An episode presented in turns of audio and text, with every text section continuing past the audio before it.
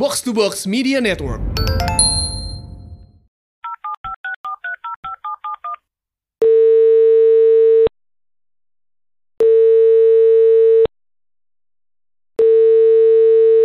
Hai, aku Sadam. Aku temannya Kenta. Aku kenal sama Kenta pas dia baru masuk SMK. Waktu itu aku baru lulus kuliah. Aku dikasih modal sama ayah aku buat bikin kafe. Kafenya aku desain biar teens friendly. Jadi aku dekor dengan dekor yang unik, lucu, colorful, dan cocok buat spot foto. Kafe aku kehitung gede, punya sudut yang isinya mainan kayak Uno, Monopoli, ular tangga, mainan yang bisa dimainin rame-rame lah pokoknya. Target aku emang punya kafe buat nongkrong anak sekolah sama anak kuliahan. Aku punya menu standar yang harganya juga standar, ada juga menu yang mahal, tapi emang gak banyak. Aku pengen biar pengunjung aku yang promosiin kafe aku gitu. Bilang ke temen-temennya kalau kafe aku itu enak dipakai buat nongkrong, makanannya murah, terus ada wifi gratis, bukannya 24 jam ditemenin satpam.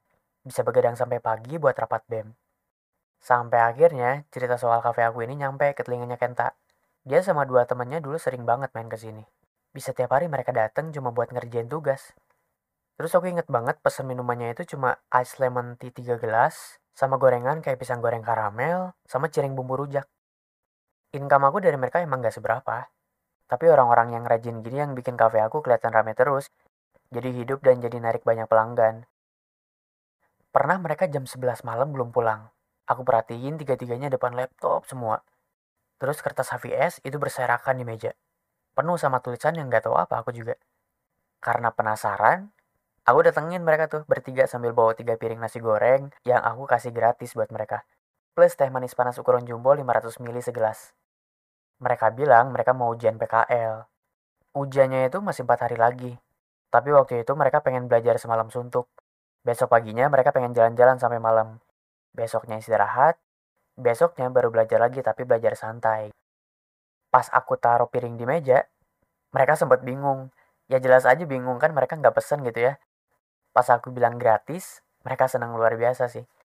Langsung pada nutup laptopnya terus langsung makan. Terus aku iseng nanya, kenapa pesennya tiap hari itu-itu doang? Mereka bilang sanggupnya beli itu aja. Entah kesambet apa, aku kepikiran buat nyuruh mereka bantu di dapur bantuin nyuci piring, sama serve makanan. Jadi kalau pulang sekolah, mereka ke sini buat ngerjain tugas. Pas jam rame kafe, aku minta tolong mereka. Pas sudah mulai sepi, aku kasih mereka makan sama minum gratis. Tapi seringnya aku ngasih mereka uang juga sih. Udahnya tiap mereka ke sini jadi nggak bayar lagi gitu. Malah pulang dapat duit. Kalau mereka nggak ada tugas dan gabut di kafe, Kenta sering datengin aku. Nanya-nanya kenapa aku bisa punya kafe padahal masih muda. Terus dia nanya-nanya gimana sih cara diriin kafe. Dan ternyata dia tuh pengen kayak aku. Dia bilang dia perlu ngumpulin uang buat biaya kuliah. Bukan karena orang tuanya nggak mampu bayarin, tapi dia tuh mau masuk jurusan sesuai keinginannya dia gitu yang sebenarnya nggak disetujuin sama orang tuanya. Jadi dia nggak berani minta duit. Karena ngelihat kegigihannya dia gitu ya, akhirnya aku pinjemin duit tuh. Gila sih sebenarnya. Aku ngasih 200 juta ke anak sekolah yang bahkan belum punya KTP. Aku pikir Kenta bakalan kaget nerima uang sebanyak itu ya. Tapi dia malah antusias. Pas udah aku bilang mau pinjemin duit, dia langsung tuh bikin plan di buku tempat dia nulis hasil wawancara aku. Tiap hari dia ngasih progres ke aku. Dia ngontrak gedung di mana, alat-alat dia nyari sewa biar hemat, sampai ke dekornya dia kerjain sendiri. Di hari pertama buka, dia cuma punya satu pegawai, tukang nyapin masakan sama minuman. Yang ngelayanin tamunya, ya temennya yang dua orang itu. Dia bolak-balik ke kasir, bersihin meja, nyapu halaman, dan lain-lain lah pokoknya. Aku yakin Kenta ini bakal berhasil. Dan ya, kafenya sekarang udah gede. Pas umur 17 tahun, dia berani beli mobil meski emang nyicil. Dia bisa ngatur keuangan kafe. Pegawainya makin banyak, dan gak ada yang pernah ngeluh soal gaji. Apa yang dia capai, gak cuma dia kasih tahu ke aku, tapi dia juga share di sosmed. Dia pamer di Instagram barang-barang yang baru dia beli.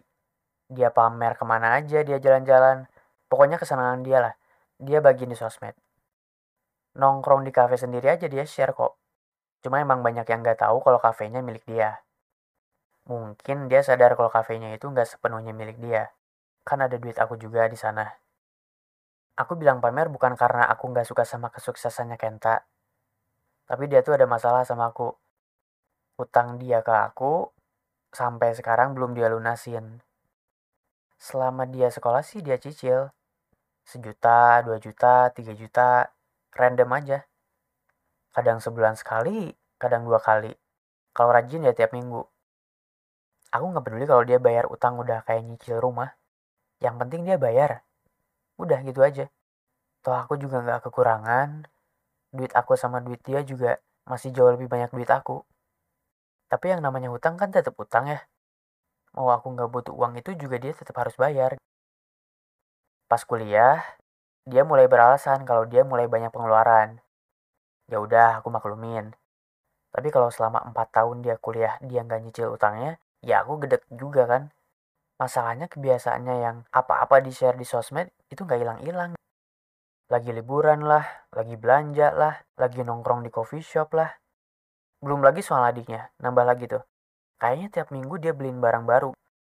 Kalau dia banyak kebutuhan, tapi kebutuhannya itu buat hilang healing, hilang healing, itu sih namanya bukan kebutuhan ya, lebih ke hiburan. Di mata orang, dia kelihatan orang yang sayang banget sama adiknya, sama sobatnya yang dua itu. Tapi kalau di mata aku sekarang tuh, dia cuma orang yang bisa pamer. Kalau dia bisa nyicil mobil dan tetap bisa hahi, harusnya dia bisa bayar utang dong.